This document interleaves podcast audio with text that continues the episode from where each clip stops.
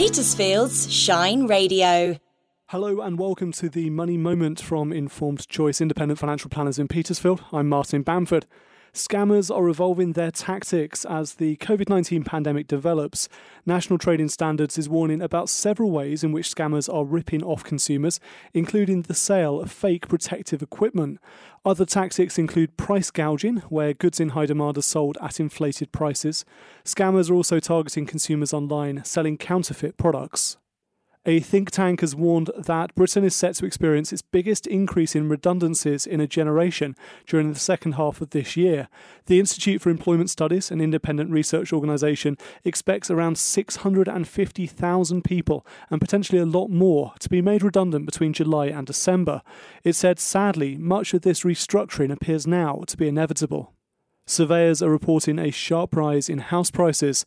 The Royal Institution of Chartered Surveyors said in its latest house price index rose to plus 44 in August, up sharply from plus 13 in July. Prices rose nationwide, with the exception of London, where they have remained flat for the past two months. Surveyors said that demand accelerated sharply in August, supported by a shift towards properties with gardens after the COVID 19 lockdown. Two property fund managers have resumed trading in their suspended funds after valuers said they no longer see any material uncertainty in commercial property prices. Columbia, Threadneedle, and St James's Place allowed investors in their property funds to resume trading after suspending the funds at the start of the lockdown.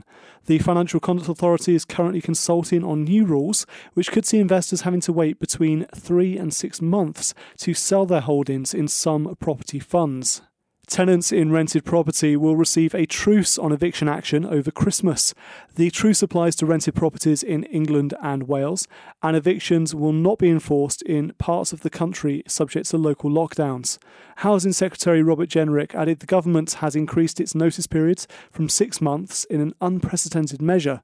Campaign group Generation Rent said the government must offer renters more.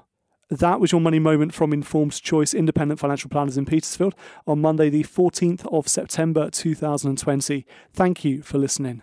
We're building a new 24 hour radio service for Petersfield. A bright new service for the whole family. And we want to know who you'd most like to hear on air. Perhaps it's someone you've already heard in their podcast. Or new untapped talent. Who are the brightest, most charismatic people you know in Petersfield? People who could bring a smile to anyone. And who are the real characters and entertainers in your life, in your neighbourhood, or where you work? If you know someone who has a gift for bringing joy into people's lives, let us know and we'll get them on the air. It might even be you. Don't be shy.